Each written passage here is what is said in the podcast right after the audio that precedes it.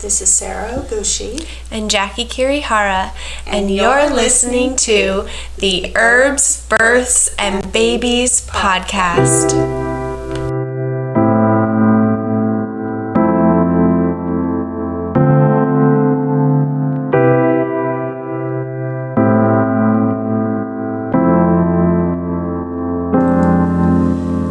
Sara, today we are going to talk about prioritizing the basics in first trimester. Yeah, first trimester can be hard. It can really wreck you, that's for sure. Yeah, and a combination of often pregnant people haven't told their family or friends or coworkers, so there's a lot of Isolation. yeah, and feeling crappy and trying to cover it up Yeah. and act like you're feeling normal when you're really not feeling normal. Um, so we it's wanted really to survival mode. Yeah, and of course, there's some women that have very few symptoms, but usually at least people are really tired and maybe just a little persnickety about food. But also, the term morning sickness is really a misnomer because it's often all day It's long It's very misleading. very misleading. So my usual spiel about it is that the worst is typically eight to twelve weeks. It can still be ramping up if if you're six or seven weeks. Um, of course, there can be good days and worse days, but for that month to just say, okay, this is the deal, and have really lower your expectations of, for example, let your house be messier, let the laundry pile up, get more takeout than you might usually get, probably not eat as many vegetables as you might usually eat, and just cut yourself some slack that a lot of magic is going on in there. And sleep the best you can. Definitely if you don't get enough sleep like if you have to get up early to go to work that is really hard and usually makes it worse. Um, not going too long without eating. Definitely something that makes it worse. So one thing that very much usually helps is to make sure you eat a little bit of something every couple hours even if it's just a cracker, a cracker a spoonful of peanut butter granola bar, or like a bite of a granola bar, even. you speaking about your own experience there jackie oh, yeah, lots of Nature Valley bars in there. I was really into uh, guacamole in one of my pregnancies. but whatever it is, it also is likely to change. So if you're a partner Yes. supporting someone in their first trimester, what also is help, helpful is just presenting them with food options. Yes. You know, often trying to cook something or like deal with raw meat or something is just too hard. Being in the kitchen, I remember just looking at the kitchen and kind of feeling queasy. Aw. well, I remember that the smell of brown rice cooking I thought was totally disgusting, oh, and yeah. we eat a lot of brown rice normally, and I was like had to run out of the house, couldn't deal with it. I really think that most of the pictures of me in my first trimester was me sleeping in weird Aw. spots, like randomly on the side of the couch or on the floor or on the bed, like Yeah. so tired all the time. Yeah, and you think, well, the baby is tiny. How can it take that much energy? But there's a huge hormonal shift that's mm-hmm. happening. And all kinds of new systems are ramping up, and there's this crazy magic going on of a new human being created. So I think before going into some other aspects, we should probably talk about things that you recommend to moms to navigate, other than having small snacks throughout the day to try to navigate the nausea or the food issues. But what other things do you recommend?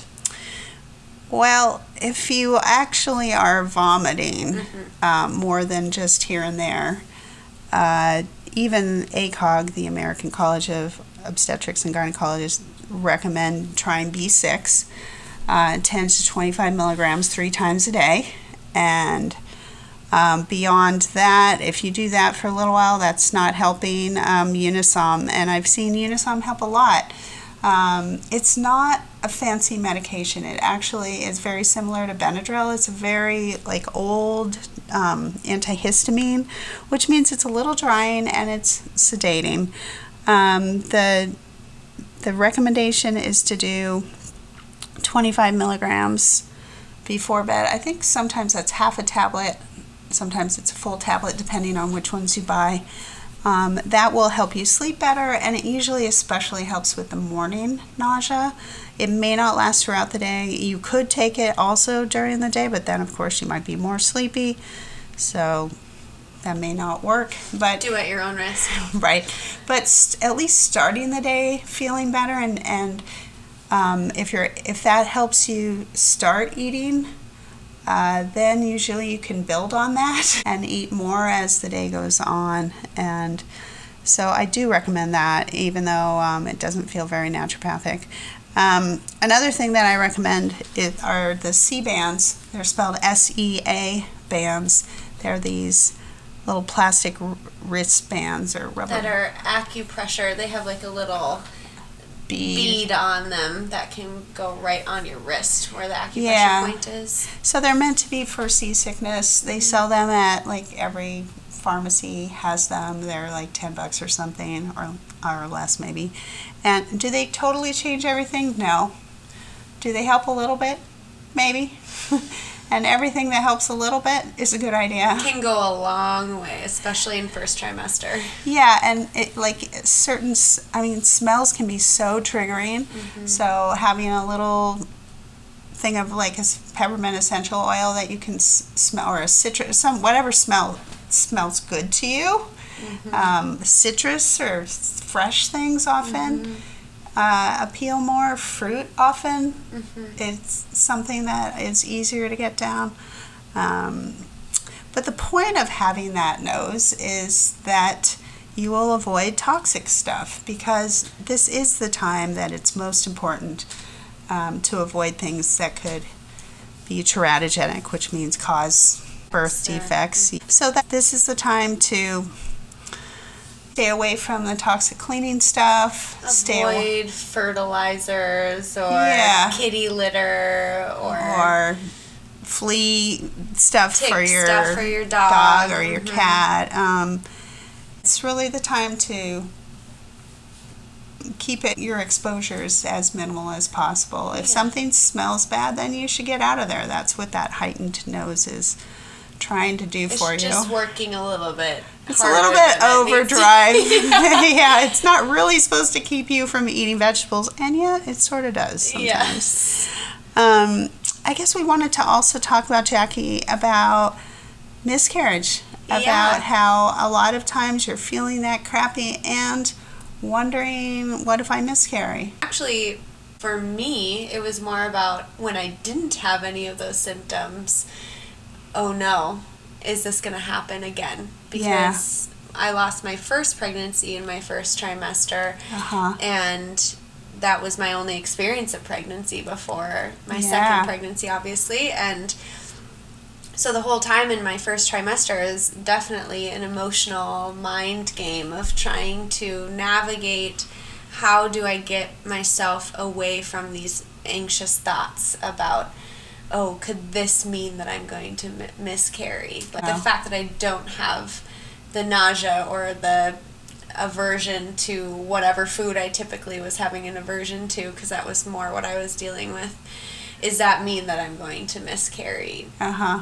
and I mean, thankfully, I didn't with that pregnancy. But So how? What did you What did you do to try to take your mind off of that? so a lot of it was trying to invest that time or any downtime that I had that I wasn't sleeping, essentially, or needing to try to eat or work, would be to do things like go on walks or talk with people who I loved, who I could just talk with about life, or I could read a book or watch a movie that wouldn't be triggering to that anxiety. But mm-hmm. some of that, I mean, I think also we wanted to talk about the potential for bleeding to happen in 1st mm-hmm. trimester, and it can Yeah. be completely normal with Yeah. implantation bleeding. Right. However, sometimes that can lead to a miscarriage. Right. And that was my experience in my first pregnancy. My second pregnancy, I did have bleeding.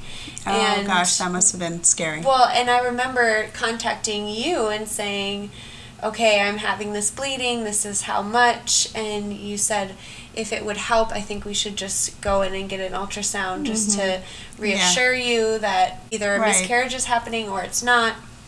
and that was really helpful was having that reassurance in that Uh-huh. moment and it's not to say that like, having an early ultrasound is always necessary or should Yeah. always happen but in that case that really eased a lot of my anxiety um, and just because we saw the baby that day having a heartbeat i think we talked about this before it doesn't mean that the baby is always going to have a heartbeat moving forward Right. because that time is such a vulnerable time for the development of, or of the fetus. But uh, for me, having that reassurance and being Yeah. able to see in that moment, it was just really scary because it felt like everything was happening again. Um, in the mainstream world, they absolutely always do an early ultrasound. They don't really believe that women are as pregnant as they say they are, and I tend to believe women actually. But there are, especially the women that are really tracking their cycles, know exactly when their pa- last period were, their cycles are regular, they know when they conceive sometimes. Like, I just feel like all those people do not need an early ultrasound No. unless maybe they have some bleeding and if they have it can you can have a little cramping you can have a Yeah. little bleeding in an early pregnancy but if if you're going to miscarry typically those things crescendo um, and uh, that can be a really good reason to have an early ultrasound we can't see uh, we don't have ultrasound at our office so like i have to order them but we use handheld dopplers and we can hear a heartbeat with those at 11 to 12 weeks. And generally not completely but generally if we get to where we can hear a heartbeat with a handheld doppler somebody has gone past the most likely time of miscarrying. Um, if we can't find the heartbeat typically the fetus stopped growing a couple weeks earlier. There's a lag time between the fetus stopping growing and actually miscarrying. It takes a little bit for the hormones to go down and to actually actually miscarry. Um, and so that's sometimes weird knowing Yeah. that. But But sometimes when it's earlier, the ultrasound can pick up and see a heartbeat earlier than the handheld Doppler. Yeah, yeah. The, an, an ultrasound, you can see a heartbeat as early as six weeks. Mm-hmm. Although I wouldn't rush to go right at six weeks Right. because what if you ovulated late that cycle Right. and they, you're just slightly shy of six weeks? You thought you were six weeks, but really you're five weeks or something. Like you don't want an ambiguous result if you're going to go get an ultrasound. Yeah. You want to know. so I think seven or eight weeks is is better that way.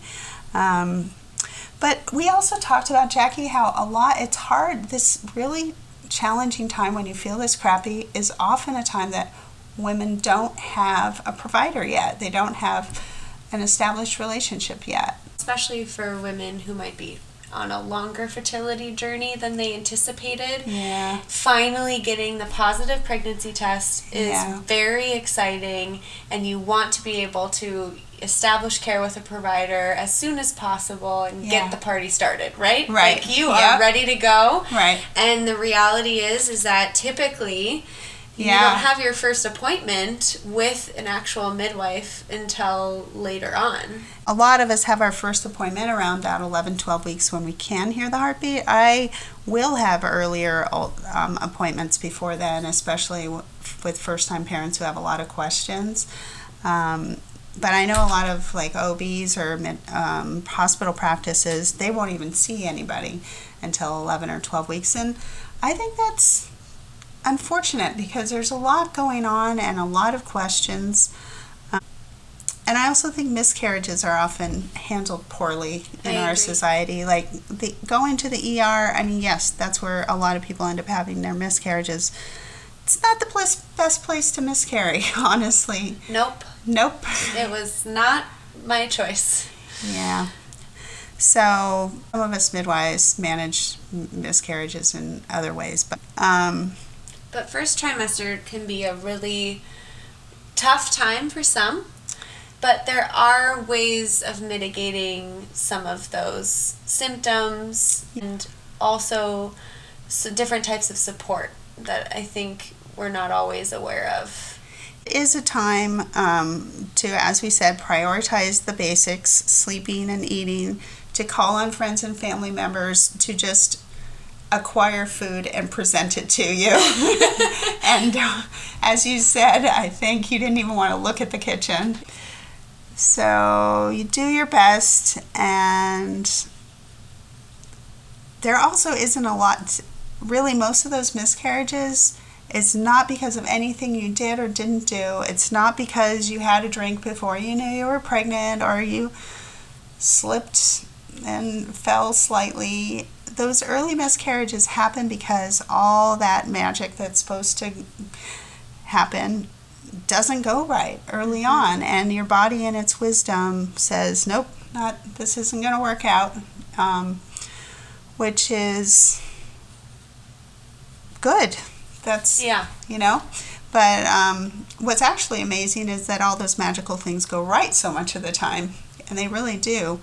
But basically, first trimester is a time where you just have to hang on and get through it. Like some time has to pass before you're going to know where whether everything is going to be all right. And lots of lots of love and